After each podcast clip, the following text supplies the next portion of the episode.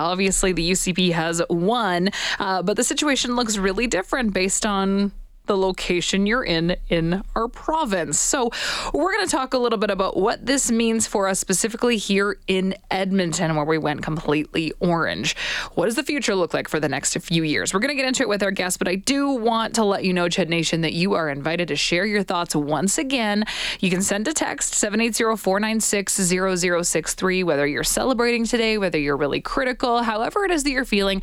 I want to get your thoughts on air throughout the show. So, do let me know how you're feeling post election result. We're going to get into it right now with our guest, who's a columnist for the Edmonton Journal, uh, and wrote a, wrote an article talking about Edmonton's future post election and suggesting that this is the worst case scenario for Edmonton.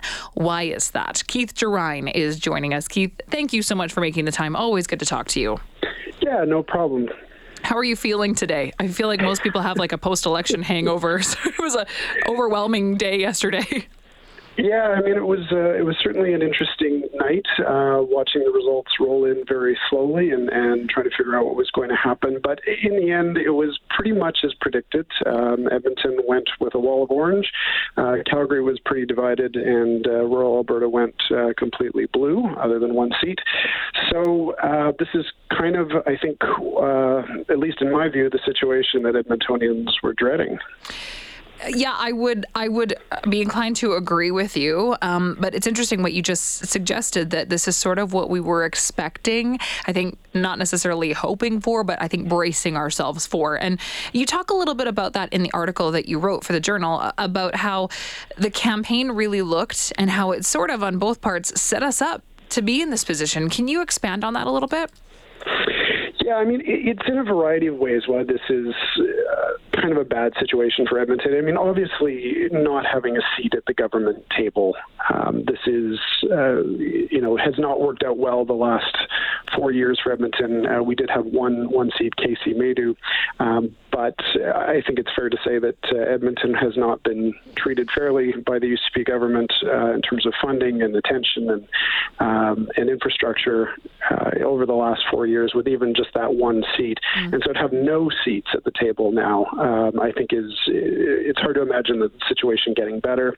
Albertans in general hopefully can relate to this because you know we've been shut out or close to shut out in many federal elections with uh, a liberal liberal government in Ottawa and and uh, a few representatives here from Alberta, and it hasn't necessarily gone well for us uh, there. So uh, Edmonton's in that very same position.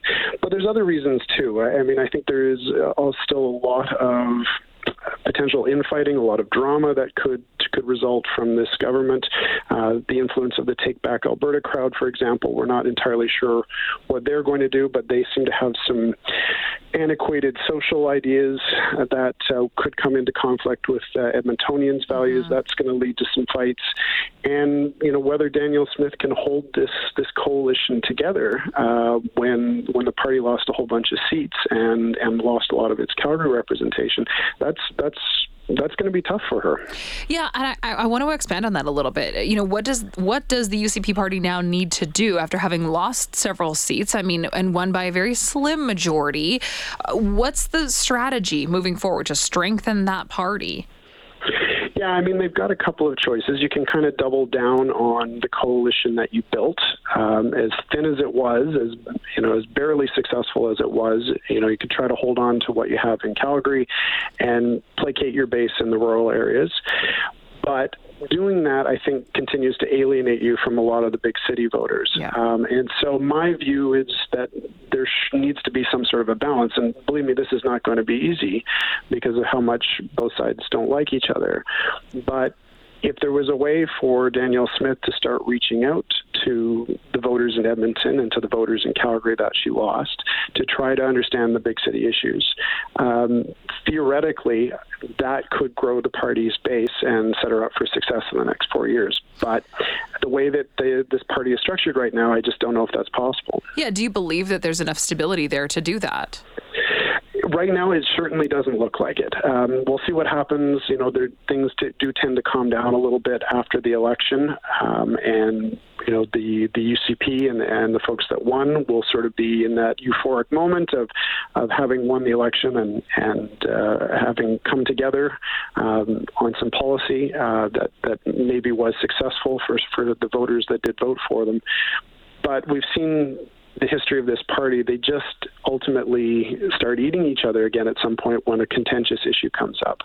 And this is where this Take Back Alberta crowd could be a real thorn in the side of Danielle Smith if it decides to push things mm. like changing the curriculum to say remove sex education or um, deciding to try to roll back protections for the LGBTQ community and so on. There's a variety of other things there that on on the surface that um, that could be very destabilizing for the UCP.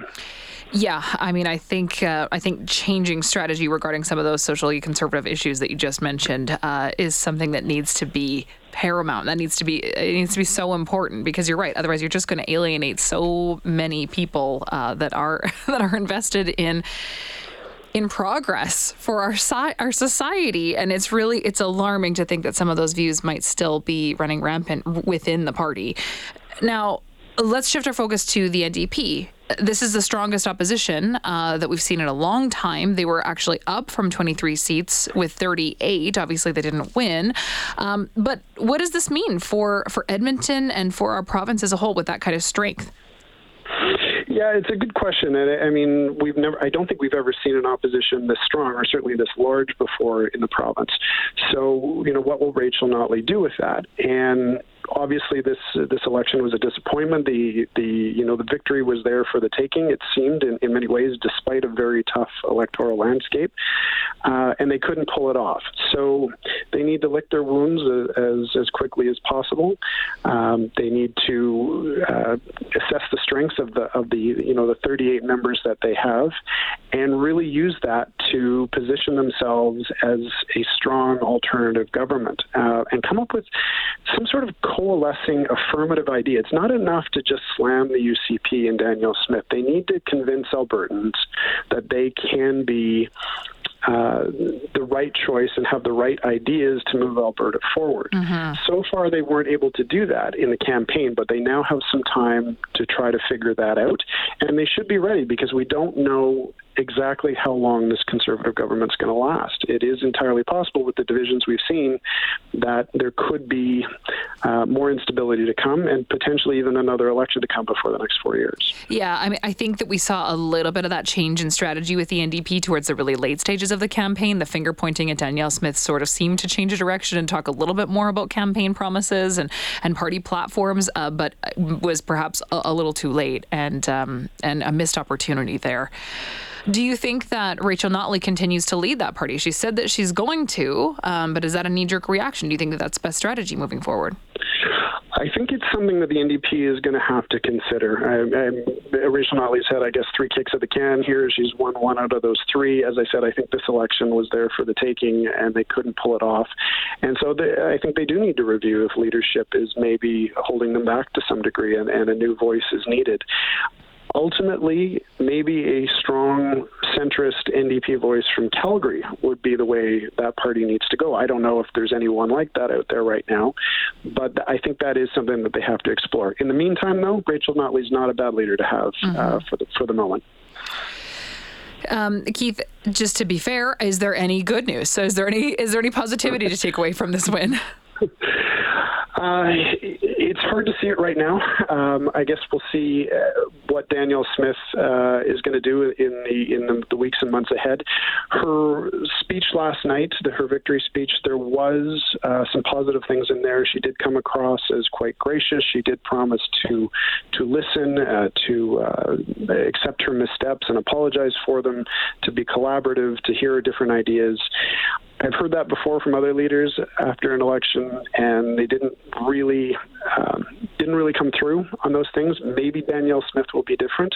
I think she's going to have to be at some point. I think uh, that party is going to have to realize that they do need to expand their their their coalition.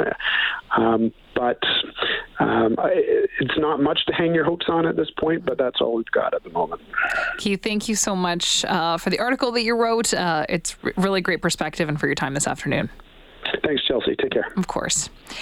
As Keith Gerein, columnist for the Edmonton Journal, talking about this being the worst case scenario for Edmonton. What does our future look like?